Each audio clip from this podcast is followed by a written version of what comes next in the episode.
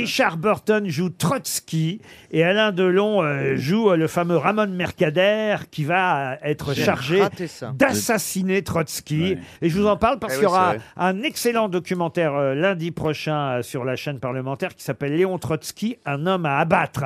Mais là, c'est pas le film, hein, c'est pas la fiction, euh, c'est un J'ai documentaire. connu le dernier garde du corps de Léon Trotsky. C'est vrai? Ouais. Racontez-nous alors. Bah, il était pas très bon, hein. C'était.